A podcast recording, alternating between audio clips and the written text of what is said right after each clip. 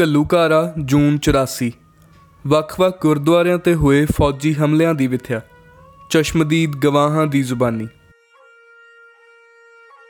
ਭਵਿੱਖ ਬਾਰੇ ਇਹਨਾਂ ਘੱਲੂਘਾਰਿਆਂ ਵਿੱਚੋਂ ਹੀ ਜਵਾਬ ਮਿਲਣਗੇ। ਇਹ ਸਮਾਗਮ ਇੱਕ ਵਾਰ ਫਿਰ ਇਹ ਗੱਲ ਸਪਸ਼ਟ ਕਰ ਦੇਣਾ ਚਾਹੁੰਦਾ ਹੈ ਕਿ ਇੱਕ ਓੰਕਾਰ ਸਤਨਾਮ ਦੇ ਧਾਰਨੀ, ਸਿੱਖਾਂ ਦਾ ਧਰਮ, ਰਾਜਨੀਤੀ ਅਤੇ ਗੁਰਧਾਮ ਅਨਿਖੜ ਹਨ।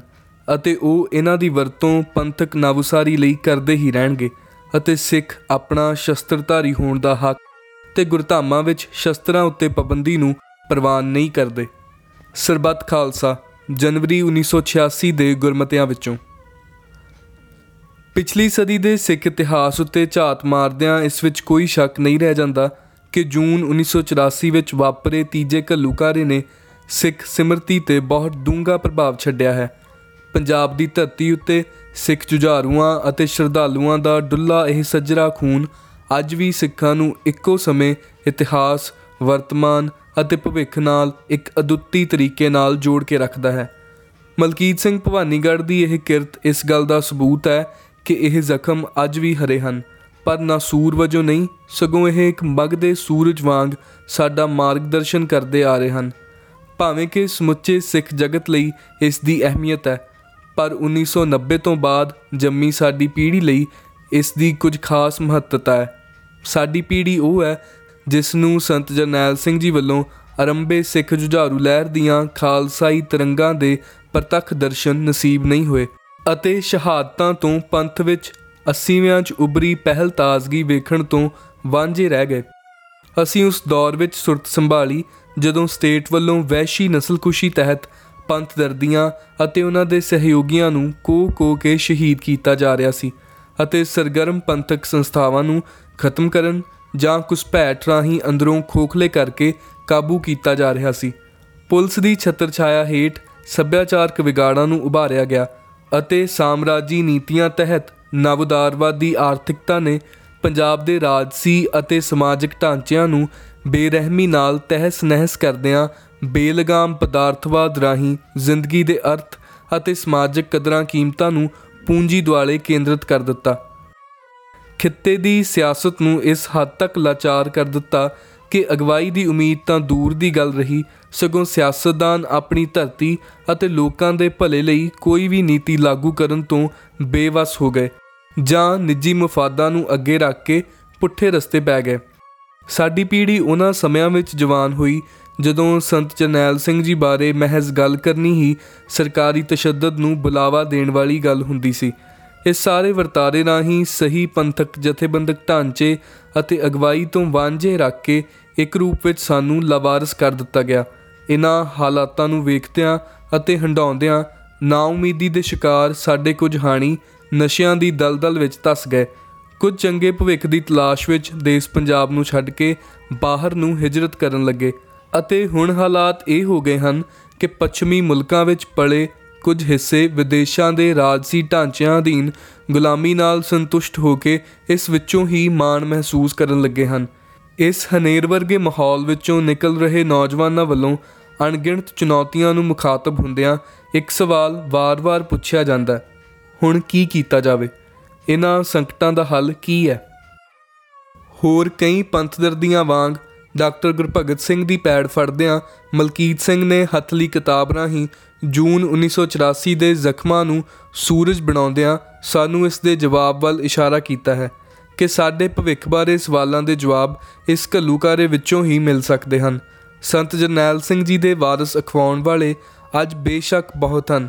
ਪਰ ਸਹੀ ਅਰਥਾਂ ਵਿੱਚ, ਸਿੱਖ ਜੁਝਾਰੂਆਂ ਦੀ ਇੰਡੀਅਨ ਸਟੇਟ ਪ੍ਰਤੀ ਸਮਝ ਅਤੇ ਉਸ ਨਾਲ ਨਿਪਟਣ ਵਾਸਤੇ ਸਚਿਆਰੇ ਅਮਲ ਦੇ ਠੋਸ ਜਥੇਬੰਦਕ ਰੂਪ ਦੀ ਅਣਹੋਂਦ ਕਾਰਨ ਅੱਜ ਦੇ ਸਿੱਖ ਨੌਜਵਾਨਾਂ ਦੇ ਮੋਢਿਆਂ ਉੱਤੇ ਬਹੁਤ ਵੱਡੀ ਜ਼ਿੰਮੇਵਾਰੀ ਹੈ। ਇਸ ਕਲੂਕਾਰੇ ਦੇ ਧੁਰ ਤੱਕ ਜਾਣ ਦੀ ਲੋੜ ਹੈ ਤਾਂ ਕਿ ਸਾਡੇ ਦੁਸ਼ਮਣ ਦੀ ਸਹੀ ਨਿਸ਼ਾਨਦੇਹੀ ਕੀਤੀ ਜਾ ਸਕੇ ਅਤੇ ਖਾਲਸਾ ਜੀ ਦੇ ਬੋਲਬਾਲੇ ਵੱਲ ਜਾਂਦੇ ਸਾਰਥਕ ਰਾਹ ਪਛਾਣੇ ਜਾ ਸਕਣ। ਤੀਜੇ ਘੱਲੂਕਾਰੇ ਦੇ ਵੱਖ-ਵੱਖ ਪਹਿਲੂਆਂ ਨੂੰ ਸਮਝੇ ਬਿਨਾ ਇਹ ਕਾਰਜ ਅਸੰਭਵ ਹੈ।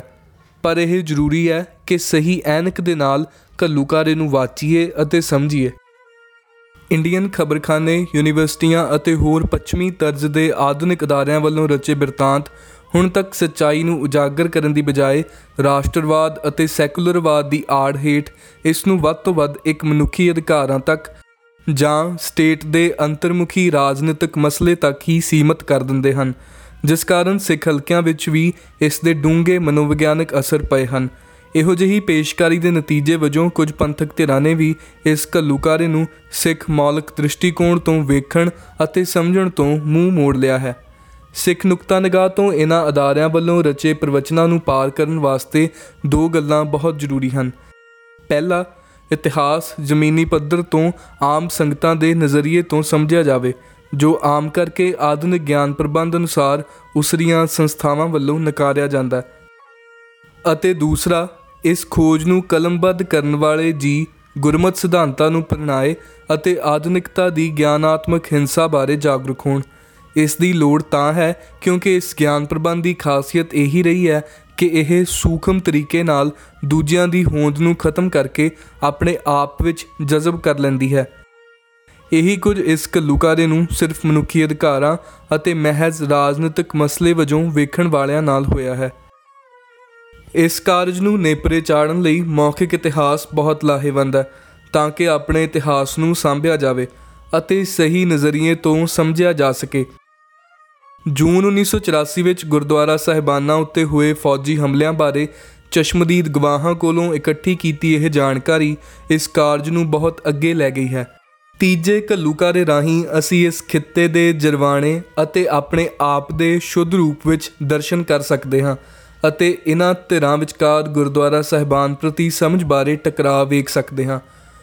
ਪੱਛਮ ਵਿੱਚ ਵਿਕਸਿਤ ਅਤੇ ਬਾਕੀ ਦੁਨੀਆ ਉੱਤੇ ਥੋਪਿਆ ਗਿਆ ਆਧੁਨਿਕ ਸੈਕੂਲਰ ਸਟੇਟ ਇੱਕ ਖਾਸ ਕਿਸਮ ਦਾ ਵੈਸ਼ੀ ਰਾਜ ਪ੍ਰਬੰਧ ਦਾ ਨਮੂਨਾ ਹੈ, ਜੋ ਇਤਿਹਾਸ ਦੇ ਹੋਰ ਰਾਜ ਪ੍ਰਬੰਧਾਂ ਨਾਲੋਂ ਕਈ ਪੱਖਾਂ ਤੋਂ ਵੱਖਰਾ ਹੈ। ਸਭ ਤੋਂ ਅਹਿਮ ਉਸ ਦਾ ਪ੍ਰਭੂ ਸੱਤਾ ਦਾ ਸੰਕਲਪ ਅਤੇ ਪ੍ਰਬੰਧ ਹੈ, ਜਿਸ ਤਹਿਤ ਸਟੇਟ ਕਿਸੇ ਵੀ ਕਿਸਮ ਦੀ ਤਾਕਤ ਨੂੰ ਬਰਦਾਸ਼ਤ ਨਹੀਂ ਕਰਦੀ ਅਤੇ ਰੱਬ ਤੋਂ ਵੀ ਉੱਪਰ ਆਪਣੇ ਆਪ ਨੂੰ ਸਮਝਦੀ ਹੈ। ਮੌਜੂਦਾ ਵਿਸ਼ਵ ਰਾਜ ਪ੍ਰਬੰਧ ਅਨੁਸਾਰ ਸਟੇਟ ਹੀ ਸਰਮੌਰ ਸੰਸਥਾ ਹੈ। ਜਿਸ ਦਾ ਮੁੱਢਲਾ ਮਨੋਰਥ ਅਤੇ ਲੋੜ ਉਸ ਦੇ ਅਧੀਨ ਸਮੁੱਚੀ ਧਰਤ ਅਤੇ ਲੋਕਾਈ ਉੱਤੇ ਅਜਿਹਾ ਪ੍ਰਬੰਧ ਸਥਾਪਿਤ ਕਰਨਾ ਜਿਸ ਵਿੱਚ ਪ੍ਰਭੂ ਸੱਤਾ ਦਾ ਹੋਰ ਕੋਈ ਦਾਅਵੇਦਾਰ ਜਾਂ ਬਾਗੀ ਧਿਰ ਜਾਂ ਨਿਆਰੀ ਹਸਤੀ ਨਾ ਹੋਵੇ। ਇਸ ਨੂੰ ਯਕੀਨੀ ਬਣਾਉਣ ਲਈ ਹਥਿਆਰਾਂ ਦੀ ਵਰਤੋਂ ਦਾ ਅਧਿਕਾਰ ਸਿਰਫ ਸਟੇਟ ਦੇ ਅਦਾਰਿਆਂ ਕੋਲ ਹੈ, ਜਿਵੇਂ ਕਿ ਪੁਲਿਸ ਅਤੇ ਫੌਜ। ਇਨਸਾਫ ਨੂੰ ਵੀ ਇੱਕ ਸੌੜੇ ਤਰੀਕੇ ਨਾਲ ਪਰਿਭਾਸ਼ਿਤ ਕੀਤਾ ਜਾਂਦਾ ਹੈ, ਜਿਸ ਅਨੁਸਾਰ ਇਨਸਾਫ ਨੂੰ ਹੱਕ ਸੱਚ ਨਾਲੋਂ ਤੋੜ ਕੇ ਸਿਰਫ ਸਟੇਟ ਦੇ ਹਿੱਤਾਂ ਅਤੇ ਪ੍ਰਵਚਨਾਂ ਨਾਲ ਹੀ ਜੋੜਿਆ ਜਾਂਦਾ ਹੈ। ਭਾਵ, ਜੋ ਵੀ ਫਰਮਾਨ ਸਟੇਟ ਕਾਨੂੰਨ ਰਾਹੀਂ ਸਥਾਪਿਤ ਕਰਦਾ ਹੈ, ਉਹੀ ਇਨਸਾਫ ਬਣ ਜਾਂਦਾ ਹੈ ਅਤੇ ਪੁਲਿਸ ਜਾਂ ਫੌਜ ਇਸ ਨੂੰ ਲਾਗੂ ਕਰਨ ਵਾਸਤੇ ਜੇਕਰ ਕਤਲ ਵੀ ਕਰ ਦੇਵੇ, ਤਾਂ ਵੀ ਇਹ ਇਨਸਾਫ ਹੀ ਹੈ। ਪਰ ਜੇ ਕੋਈ ਧਿਰ ਸਟੇਟ ਦੀ ਨਾਦਰਸ਼ਾਹੀ ਨੂੰ ਵੰਗਾਰ ਕੇ ਹੱਕ ਸੱਚ ਲਈ ਗੁਰੂ ਵੱਲੋਂ ਬਖਸ਼ੇ ਸ਼ਸਤਰਾਂ ਰਾਹੀਂ ਇਨਸਾਫ ਕਰੇ, ਤਾਂ ਉਹ ਗੁਨਾਹਗਾਰ ਬਣ ਜਾਂਦੀ ਹੈ।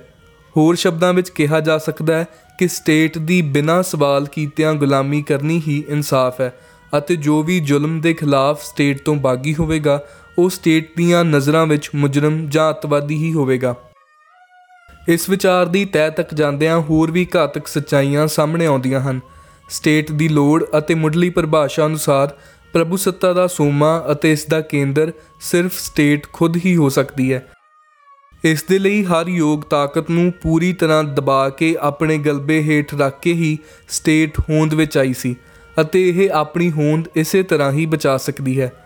ਫਿਰੰਗੀਆਂ ਦੇ ਸਰਕਾਰੇ ਖਾਲਸਾ ਹਥਿਆਉਣ ਤੋਂ ਬਾਅਦ ਸ੍ਰੀ ਅਕਾਲ ਤਖਤ ਸਾਹਿਬ ਅਤੇ ਸਰਬੱਤ ਖਾਲਸਾ ਦੀ ਅਹਿਮੀਅਤ ਨੂੰ ਸਿਧਾਂਤਕ ਪੱਖ ਤੋਂ ਖੋਰਾ ਲਾਉਣ ਨਾਲ ਹੀ ਇੰਡੀਅਨ ਸਟੇਟ ਦਾ ਪੰਜਾਬ ਉੱਤੇ ਗਲਬਾ ਸੰਭਵ ਹੋ ਸਕਿਆ। ਸਟੇਟ ਲਈ ਕੋਈ ਵੀ ਗੁਰਦੁਆਰਾ ਸਾਹਿਬ ਸਿਰਫ ਧਾਰਮਿਕ ਸਥਾਨ ਹੀ ਹੋ ਸਕਦਾ ਹੈ। ਸਟੇਟ ਇਸ ਨੂੰ ਇੱਕ ਅਡਰੀ ਪ੍ਰਭੂ ਸੱਤਾ ਦਾ ਕੇਂਦਰ ਵਜੋਂ ਜਾਂ ਉਸ ਦੇ ਮੁਕਾਬਲੇ ਵਜੋਂ ਇੱਕ ਤਾਕਤ ਦੇ ਰੂਪ ਵਿੱਚ ਬਰਦਾਸ਼ਤ ਨਹੀਂ ਕਰ ਸਕਦੀ। ਇਸ ਦੇ ਨਾਲ ਹੀ ਪ੍ਰਭੂ ਸੱਤਾ ਨੂੰ ਚੁਣੌਤੀ ਦਿੰਦਿਆਂ ਜਾਂ ਇਨਸਾਫ ਦੀ ਰਾਖੀ ਲਈ ਹੋਰ ਕਿਸੇ ਵੀ ਧਿਰ ਨੂੰ ਹਥਿਆਰ ਰੱਖਣ ਦੀ ਸਟੇਟ ਇਜਾਜ਼ਤ ਨਹੀਂ ਦੇ ਸਕਦੀ, ਜਦਕਿ ਇਹ ਦੋਵੇਂ ਗੱਲਾਂ ਗੁਰਦੁਆਰਾ ਸਾਹਿਬ ਦੀ ਮੁੱਢਲੀ ਪਰਿਭਾਸ਼ਾ ਵਿੱਚ ਆਉਂਦੀਆਂ ਹਨ। ਇਸੇ ਸੰਦਰਭ ਵਿੱਚ ਜੂਨ 1984 ਦੇ ਫੌਜੀ ਹਮਲੇ ਨੂੰ ਸਿਰਫ ਕਿਸੇ ਵਿਅਕਤੀ ਜਾਂ ਕੁਝ ਘਟਨਾਵਾਂ ਤੱਕ ਸੀਮਤ ਨਹੀਂ ਕੀਤਾ ਜਾ ਸਕਦਾ। ਇਹ ਹਮਲਾ ਉੱਭਰ ਰਹੀ ਪੰਥਕ ਤਾਕਤ ਦੇ ਹੁੰਦਿਆਂ ਸਟੇਟ ਦੀ ਅਨਸਰ ਦੀ ਲੋੜ ਸੀ। ਪਾਤਸ਼ਾਹੀ ਦਾਅਵੇ ਲਈ ਵਚਨਬੱਧ ਗੁਰੂ ਖਾਲਸਾ ਪੰਥ ਨੂੰ ਦਬਾਉਣ, ਗੁਰਦੁਆਰਿਆਂ ਉੱਤੇ ਸਟੇਟ ਦਾ ਮੁੜ ਕਬਜ਼ਾ ਜਮਾਉਣ ਅਤੇ ਹਿੰਸਾ ਦੇ ਏਕਾਧਿਕਾਰ ਨੂੰ ਬਰਕਰਾਰ ਰੱਖਣ ਵਾਸਤੇ ਹੀ ਸਟੇਟ ਵੱਲੋਂ ਬਿਨਾਂ ਕਿਸੇ ਵਿਰੋਧ ਤੋਂ ਇੰਨਾ ਵੱਡਾ ਹਮਲਾ ਮਿੱਥਿਆ ਗਿਆ। ਸ੍ਰੀ ਅਕਾਲ ਤਖਤ ਸਾਹਿਬ ਸਮੇਤ ਹੋਰ ਅਨੇਕਾਂ ਗੁਰਦੁਆਰਾ ਸਹਿਬਾਨ ਤੇ ਹੋਇਆ ਫੌਜੀ ਹਮਲਾ ਅਜਿਹੇ ਬਸਤੀਵਾਦੀ ਹਮਲਿਆਂ ਦੀ ਹੀ ਇੱਕ ਕੜੀ ਹੈ। 1947 ਤੋਂ ਬਾਅਦ ਫਿਰੰਗੀਆਂ ਦੇ ਕਬਜ਼ੇ ਨੂੰ ਮਹਿਫੂਜ਼ ਰੱਖਣ ਲਈ ਇੰਡੀਅਨ ਸਟੇਟ ਦੀ ਇੱਕ ਕਵਾਇਦ ਸੀ। ਤਾਂ ਕਿ ਗੁਰੂ ਖਾਲਸਾ ਪੰਥ ਅਤੇ ਇਸ ਦੇ ਸੁਤੰਤਰ ਸਥਾਨ ਸਟੇਟ ਦੇ ਸ਼ਾਸਕੀ ਪ੍ਰਬੰਧ ਅਤੇ ਕਾਨੂੰਨ ਦੇ ਅਧੀਨ ਲਿਆਂਦੇ ਜਾਣ। ਇਸ ਦੇ ਮੁਕਾਬਲੇ ਗੁਰੂ ਪੰਥ ਦੀਆਂ ਲਾਡਲੀਆਂ ਫੌਜਾਂ ਨੇ ਇਸ ਸਟੇਟ ਤੰਤਰ ਨੂੰ ਖਾਲਸਾਈ ਸਿਧਾਂਤਾਂ ਨਾਲ ਧੁਰ ਤੱਕ ਹਿਲਾ ਕੇ ਰੱਖ ਦਿੱਤਾ। ਸੰਤ ਜਰਨੈਲ ਸਿੰਘ ਜੀ ਦੀ ਅਗਵਾਈ ਵਿੱਚ ਲੜੀਆਂ, ਜੁਝਾਰੂ ਫੌਜਾਂ ਤੇ ਹੋਰ ਸਥਾਨਾਂ ਵਿਖੇ ਸਥਿਤ ਸੰਗਤਾਂ ਹਾਕਮਾਂ ਦੀਆਂ ਅੱਖਾਂ 'ਚ ਇਸ ਕਰਕੇ ਨਹੀਂ ਰੜਕਦੀਆਂ ਸਨ ਕਿ ਇਹ ਸਟੇਟ ਤੋਂ ਕੁਝ ਮੰਗਾ ਮਨਵਾਉਣ ਲਈ ਮੋਰਚਾ ਲਾਇਆ ਹੋਇਆ ਹੈ। ਸਗੋਂ ਇਹ ਵੱਡੇ ਪੱਧਰ ਦਾ ਹਮਲਾ ਇਸ ਕਰਕੇ ਵਿੱਢਿਆ ਗਿਆ ਕਿਉਂਕਿ ਗੁਰੂ ਖਾਲਸਾ ਪੰਥ ਦਾ ਅਸਲ ਰੂਪ ਜਦੋਂ ਪ੍ਰਗਟ ਹੁੰਦਾ ਹੈ, ਤਾਂ ਆਪਣੀ ਹੋਂਦ ਹਸਤੀ ਰਾਹੀਂ ਸਟੇਟ ਦੀ ਪ੍ਰਭੂ ਸੱਤਾ ਲਈ ਚੁਣੌਤੀ ਬਣਦੀ ਹੈ। ਇਸ ਤੋਂ ਵੀ ਵੱਧ ਇੱਕ ਵਿਲੱਖਣ ਤਰਜ਼ੇ ਜ਼ਿੰਦਗੀ ਦਾ ਪਸਾਰ ਹੁੰਦਾ ਹੈ। ਜੋ ਸਟੇਟ ਦੀਆਂ ਸਾਰੀਆਂ ਹੱਦਾਂ ਤੋੜਦੀ ਹੈ ਅਤੇ ਕਿਸੇ ਵੀ ਕੀਮਤ ਉੱਤੇ ਸੀਮਤ ਨਹੀਂ ਹੁੰਦੀ। ਖਾਲਸਾ ਖੁਦ ਖੁਦਾ ਹੋ ਕੇ ਗਰੀਬ ਦੀ ਰੱਖਿਆ ਅਤੇ ਜਰਵਾਣੇ ਦੀ ਪੱਖਿਆ ਲਈ ਜਦੋਂ ਤਤਪਰ ਹੁੰਦਾ ਹੈ, ਤਾਂ ਉਸ ਦਾ ਅਮਲ, ਉਸ ਦਾ ਨਿਸ਼ਾਨਾ ਅਤੇ ਉਸ ਦੀ ਟੇਕ ਆਧੁਨਿਕ ਸਟੇਟ ਦੀਆਂ ਹੱਦਾਂ ਜਾਂ ਕਾਇਦੇ ਕਾਨੂੰਨ ਵਿੱਚ ਪਾਬੰਦ ਨਹੀਂ ਹੁੰਦੇ। ਅਕਾਲੀ ਪ੍ਰਭੂ ਸੱਤਾ ਦੇ ਆਸਰੇ ਖਾਲਸਾ ਪੰਥ ਗੁਰੂ ਰੂਪ ਹੋ ਕੇ ਜਦੋਂ ਕਿਰਿਆਸ਼ੀਲ ਅਤੇ ਜਥੇਬੰਦ ਹੁੰਦਾ ਹੈ, ਤਾਂ ਉਸ ਦੇ ਸੰਘਰਸ਼ ਦਾ ਆਧਾਰ ਆਦਰਸ਼ ਅਤੇ ਸੀਮਾ ਸਿਰਫ ਅਕਾਲ ਪੁਰਖ ਬੰਦੇ ਹਨ ਅਤੇ ਇਸ ਅਗੰਮੀ ਤਾਕਤ ਦੇ ਮੁੱਖ ਕੇਂਦਰ ਹਮੇਸ਼ਾ ਸਾਡੇ ਗੁਰਧਾਮ ਹੀ ਹੋਣਗੇ। ਅਸਮਾਨ ਵਿੱਚ ਝੂਲਦੇ ਸਾਡੇ ਨਿਸ਼ਾਨ ਸਿਰਫ ਧਾਰਮਿਕ ਚਿੰਨ੍ਹ ਨਹੀਂ ਹਨ, ਬਲਕਿ ਇਹ ਉਸ ਸੁਤੰਤਰ ਅਸਥਾਨ ਦੀ ਨਿਸ਼ਾਨਦੇਹੀ ਕਰਦੇ ਹਨ, ਜਿੱਥੇ ਗੁਰੂ ਖਾਲਸਾ ਪੰਥ ਦੀਆਂ ਫੌਜਾਂ ਗੁਰੂ ਗ੍ਰੰਥ ਸਾਹਿਬ ਜੀ ਦੀ ਤਾਬਿਆ ਵਿੱਚ ਸੱਚੇ ਪਾਤਸ਼ਾਹ ਤੋਂ ਇਲਾਵਾ ਹੋਰ ਕਿਸੇ ਬਾਹਰੀ ਤਾਕਤ ਦੇ ਅਧੀਨ ਨਹੀਂ ਹੋ ਸਕਦੇ। ਇਸੇ ਖਤਰੇ ਤੋਂ ਭੈਪੀਤ ਹੋ ਕੇ ਸਟੇਟ ਨੇ ਫੈਸਲਾਕੁਨ ਤਰੀਕੇ ਨਾਲ ਸ੍ਰੀ ਅਕਾਲ ਤਖਤ ਸਾਹਿਬ ਸਮੇਤ ਹੋਰ ਬਹੁਤ ਸਾਰੇ ਗੁਰਦੁਆਰਾ ਸਹਿਬਾਨਾਂ ਉੱਤੇ ਹਮਲਾ ਕੀਤਾ। ਵਰਤਮਾਨ ਮਸਲਿਆਂ ਨਾਲ ਭਿੜਦਿਆਂ ਖਾਲਸਾ ਜੀ ਦੇ ਜਨਵਰੀ 1986 ਦੇ ਸਰਬੱਤ ਖਾਲਸਾ ਗੁਰਮਤੇ ਤੋਂ ਸਾਨੂੰ ਸੇਧ ਮਿਲਦੀ ਹੈ ਕਿ ਅੱਜ ਦੇ ਦੌਰ ਵਿੱਚ ਪੰਥਕ ਨਵਸਾਰੀ ਕਿਸ ਤਰ੍ਹਾਂ ਕੀਤੀ ਜਾ ਸਕਦੀ ਹੈ। ਪੰਥਕ ਸੰਘਰਸ਼ ਦਾ ਆਧਾਰ ਅਤੇ ਟੇਕ ਪਰ ਅਧੀਨ ਸੰਸਥਾਵਾਂ ਉੱਤੇ ਕਦੇ ਨਹੀਂ ਰਿਹਾ। ਇਸ ਦੇ ਉਲਟ ਅਗਵਾਈ ਸਿਰਜਣ ਦੀ ਖਾਲਸਾਈ ਵਿਧੀ ਨੂੰ ਮੁੜ ਸੁਰਜੀਤ ਕਰਦਿਆਂ ਅਤੇ ਧਰਮ ਨੂੰ ਮੁੱਖ ਰੱਖਦਿਆਂ ਗੁਰਧਾਮਾਂ ਵਿੱਚ ਹੀ ਪੰਥ ਦੀ ਤਾਕਤ ਉਸਾਰੀ ਜਾਂਦੀ ਹੈ ਅਤੇ ਇਨ੍ਹਾਂ ਕੇਂਦਰਾਂ ਤੋਂ ਹੀ ਖਾਲਸਾ ਜੀ ਜ਼ਾਲਮਾਂ ਨੂੰ ਸੋਧਾ ਅਤੇ ਦੁਨਿਆਵੀ ਢਾਂਚਿਆਂ ਨੂੰ ਸਰਬੱਤ ਦੇ ਭਲੇ ਵਾਸਤੇ ਸਿਰਜਦਾ ਹੈ। ਇਸ ਕਿਤਾਬ ਨੇ ਉਹ ਕਾਰਜ ਕੀਤਾ ਹੈ ਜੋ ਮੋਰੀ ਸੰਸਥਾਵਾਂ ਨੂੰ ਬਹੁਤ ਸਮਾਂ ਪਹਿਲਾਂ ਕਰਨਾ ਚਾਹੀਦਾ ਸੀ, ਪਰ ਕਈ ਕਾਰਨਾਂ ਕਰਕੇ ਨਹੀਂ ਹੋਇਆ। ਮਲਕੀਤ ਸਿੰਘ ਦੇ ਉਦਮਾਂ ਤੋਂ ਇਹ ਅੰਦਾਜ਼ਾ ਲਾਇਆ ਜਾ ਸਕਦਾ ਹੈ ਕਿ ਬੇਅੰਤ ਔਕੜਾਂ ਦੇ ਬਾਵਜੂਦ ਸਾਡੀ ਪੀੜ੍ਹੀ ਨੇ ਇਸ ਸੰਘਰਸ਼ ਨੂੰ ਬੇਦਾਵਾ ਨਹੀਂ ਲਿਖਿਆ। ਸਗੋਂ ਇੱਕ ਨਵੀਂ ਉਮੀਦ, ਸ਼ਿੱਦਤ ਅਤੇ ਉਤਸ਼ਾਹ ਨਾਲ ਮੈਦਾਨ ਵਿੱਚ ਉਤਰੀ ਹੈ ਅਤੇ ਭਵਿੱਖ ਦੇ ਨਵੇਂ ਰਾਹ ਤਲਾਸ਼ ਰਹੀ ਹੈ। ਜਿੱਥੇ ਕੋਈ ਕਮੀ ਜਾਂ ਘਾਟ ਲੱਗੀ, ਹੋਰਨਾਂ ਨੂੰ ਦੋਸ਼ ਦੇਣ ਦੀ ਬਜਾਏ ਆਪ ਉਦਮ ਕਰਕੇ ਇੱਕ ਸ਼ੁਰੂਆਤ ਵਜੋਂ ਪੰਥ ਦੀ ਝੋਲੀ ਵਿੱਚ ਇਹ ਕਿਤਾਬ ਪਾਈ ਹੈ। ਇਸ ਤਰ੍ਹਾਂ ਹੋਰ ਬਹੁਤ ਨੌਜਵਾਨ ਹਨ ਜੋ ਆਪੋ ਆਪਣੀ ਮੁਹਾਰਤ ਅਤੇ ਬੁੱਧੀ ਅਨੁਸਾਰ ਪੰਥ ਸੇਵਾ ਵਿੱਚ ਤੁਰੇ ਹੋਏ ਹਨ, ਜਿਨ੍ਹਾਂ ਦੇ ਕਦਮਾਂ ਨੂੰ ਪਾਤਸ਼ਾਹ ਆਪ ਸਹਾਈ ਹੋ ਕੇ ਇੱਕ ਇੱਕ ਕਰਕੇ ਵੱਖੋ ਵੱਖਰੇ ਰਸਤਿਆਂ ਨੂੰ ਪੰਥ ਦੀ ਚੜ੍ਹਦੀ ਕਲਾ ਹਿੱਤ ਮਿਲਾ ਰਹੇ ਹਨ। ਇਸ ਪੈੜ ਵੱਲੋਂ ਪੁਰਾਣੀਆਂ ਲੀਹਾਂ ਨੂੰ ਪਾਰ ਕਰਦਿਆਂ ਧਰਮ ਵਿੱਚ ਰੰਗੀ ਇੱਕ ਨਵੀਂ ਬੌਧਿਕ ਜਾਗਰੂਕਤਾ ਅਤੇ ਜਥੇਬੰਦਕ ਸਫਬੰਦੀ ਚੱਲ ਰਹੀ ਹੈ। ਜੋ ਗੁਰੂ ਗ੍ਰੰਥ ਪੰਥ ਨੂੰ ਸਮਰਪਿਤ ਇੱਕ ਨਵੀਂ ਸਿਰਜਣਾ ਕਰਕੇ ਇਤਿਹਾਸ ਦੇ ਨਵੇਂ ਪੰਨੇ ਲਿਖੇਗੀ। ਮਲਕੀਤ ਸਿੰਘ ਇਸੇ ਪੰਥ ਦਾ ਹੀ ਇੱਕ ਅਜਿਹਾ ਨੌਜਵਾਨ ਲਿਖਾਰੀ ਅਤੇ ਕਵੀ ਹੈ, ਜਿਸ ਦੀ ਕਲਮ ਨੂੰ ਪਾਤਸ਼ਾਹ ਨੇ ਅਥਾਹ ਹੁਨਰ ਅਤੇ ਸਿਰੜ ਬਖਸ਼ਿਆ ਹੈ। ਭਵਿੱਖ ਦੀ ਤਲਾਸ਼ ਵਿੱਚ ਰਚੀ ਜਾਂਦੀ ਇਤਿਹਾਸਕਾਰੀ ਸਿਰਫ ਘਟਨਾਵਾਂ, ਸ਼ਖਸੀਅਤਾਂ, ਅੰਕੜੇ ਜਾਂ ਤੱਥਾਂ ਨਾਲ ਹੀ ਨਹੀਂ ਹੁੰਦੀ। ਸਗੋਂ ਸਹੀ ਸਿਧਾਂਤਕ ਸੇਧ ਅਤੇ ਰੂਹਾਨੀ ਜਜ਼ਬੇ ਨਾਲ ਭਿੱਜੀ ਹੋਈ ਰੂਹ ਵੀ ਹੋਣੀ ਚਾਹੀਦੀ ਹੈ। ਜੋ ਘਟਨਾਵਾਂ ਨੂੰ ਬਿਆਨ ਕਰਦਿਆਂ ਹੀ ਪਾਠਕ ਵਿੱਚ ਆਪਣੇ ਵਿਰਸੇ ਦੀ ਚਿੰਗ ਜਗਾ ਸਕਦੀ ਹੋਵੇ।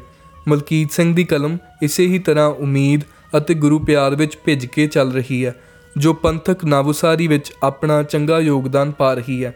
ਇਤਿਹਾਸ ਨੂੰ ਸਾਂਭਣ ਵਾਲੇ ਕਾਰਜ ਕਰਨ ਵਾਲਿਆਂ ਨੂੰ ਗੁਰੂ ਪਾਤਸ਼ਾਹ ਹੋਰ ਬਲ ਬਖਸ਼ਿਸ਼ ਕਰਨ, ਤਾਂ ਕਿ ਇਹਨਾਂ ਘੱਲੂਕਾਰਿਆਂ ਦੀਆਂ ਯਾਦਾਂ ਰਾਹੀਂ ਇੱਕ ਤਾਂ ਉਹਨਾਂ ਮਹਾਨ ਜੀਵਨ ਮੁਕਤ ਰੂਹਾਂ ਦੇ ਦਰਸ਼ਨ ਕਰ ਸਕੀਏ ਜੋ ਗੁਰਸਿੱਖੀ ਮਾਰਗ ਉੱਤੇ ਚੱਲਦਿਆਂ ਸਾਡੇ ਭਵਿੱਖ ਦਾ ਰਾਹ ਰੁਸ਼ਨਾ ਰਹੇ ਹਨ ਅਤੇ ਦੂਸਰਾ, ਬੀਤੇ ਹੋਏ ਨੂੰ ਤਾਨੇ ਮਿਹਣਿਆਂ ਤੋਂ ਅੱਗੇ ਲਿਜਾ ਕੇ ਭਵਿੱਖ ਲਈ ਚਾਨਣ ਮੁਨਾਰਿਆਂ ਵਜੋਂ ਵੇਖਣ ਸਮਝਣ ਦੀ ਕਵਾਇਦ ਵਿੱਚ ਪੈਣ ਲਈ ਯਤਨਸ਼ੀਲ ਹੋ ਸਕੀਏ। ਲੇਖਕ ਪ੍ਰਭਜੋਤ ਸਿੰਘ